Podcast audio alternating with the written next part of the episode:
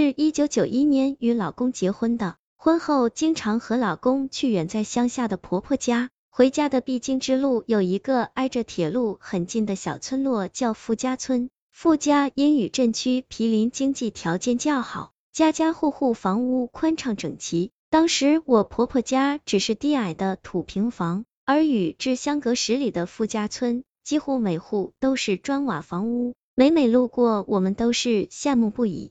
一九九三年十月，我又一次去婆婆家。两栋东西排列的大瓦房赫然出现在路边，每栋都是五间大瓦房，中间开门，高门大院，气势非凡。居东的房屋明显有人居住，而居西的房屋门户紧闭，不见人烟。我当时就觉得十分好奇，这么好的房子盖完了闲着，真是暴殄天物啊！到了婆婆家，不等坐热，我就急着询问大瓦房为何无人居住。婆婆的回答让我震惊又迷惑。听说那房子闹鬼，什么人住在炕上，晚上都会被掀翻到地上，房子的主人不敢住了。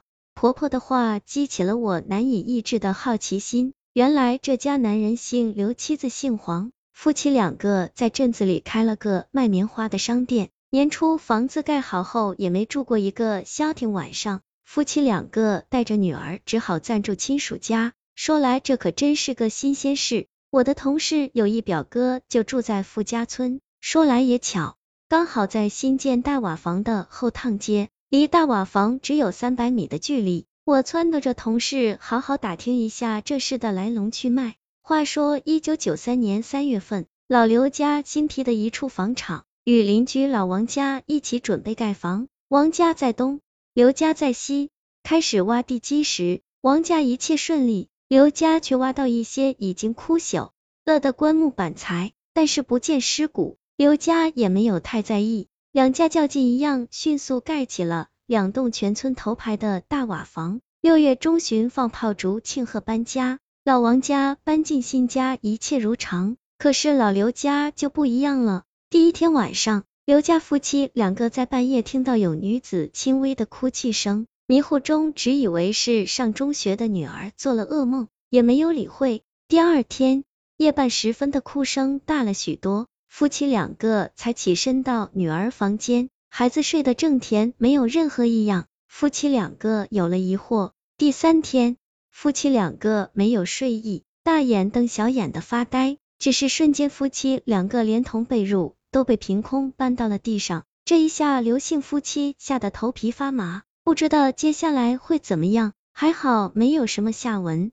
刘姓夫妻一大早就收拾女儿的东西，把她送去爷爷家居住，然后夫妻双双去当地派出所报案。接到报案，民警很是不解，刘姓夫妻再三恳请，民警才答应向所长汇报后再说。刘姓夫妻不敢回家居住，住在亲属家，天天上派出所求救。所长见事态严重，只好答应来处理。派出所指派四名民警，还特意请示允许带一支枪防身。天色渐黑后，四名民警进入刘姓闹鬼的屋子。民警进来后没有发现异样，为了给自己壮胆，四名民警坐在炕上打扑克消磨时间。约莫半夜左右，四人都有点犯困，想挺招也不敢睡觉。可就在这时，四人同时觉得一忽悠，不约而同的四个人一起落到地上。还是原样坐着，只是不在炕上了，连扑克和垫扑克的小垫子都摆在地上四人中间位置，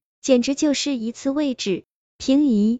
四位民警大惊失色，连夜就返回了派出所。这件闹鬼的事再也没有介入过。一晃过去了十年，二零零三年，我再次经过傅家时，发现无人居住的鬼屋竟然有了人气，屋外晾晒着大人和孩子的衣服。听说该户是个屠户，户主姓沙，妻子姓江，有一五六岁的男孩。听大家说，该户买房时是因为价格低图便宜，但也请了高僧做了法事。也有的说屠户命硬，姓氏比较厉害，妻子姓氏也辣味十足。还有的说屠户家三口人，两男一女呈阳性，阴晦之物不能接近，等等。总之是各有说辞，无从考证。但这实实在在的鬼屋是什么原因造成的？没有人清楚。自屠户住进后，鬼屋恢复了宁静，又怎么解释？没有人知道。世界之大，无奇不有，顺乎天意，顺其自然吧。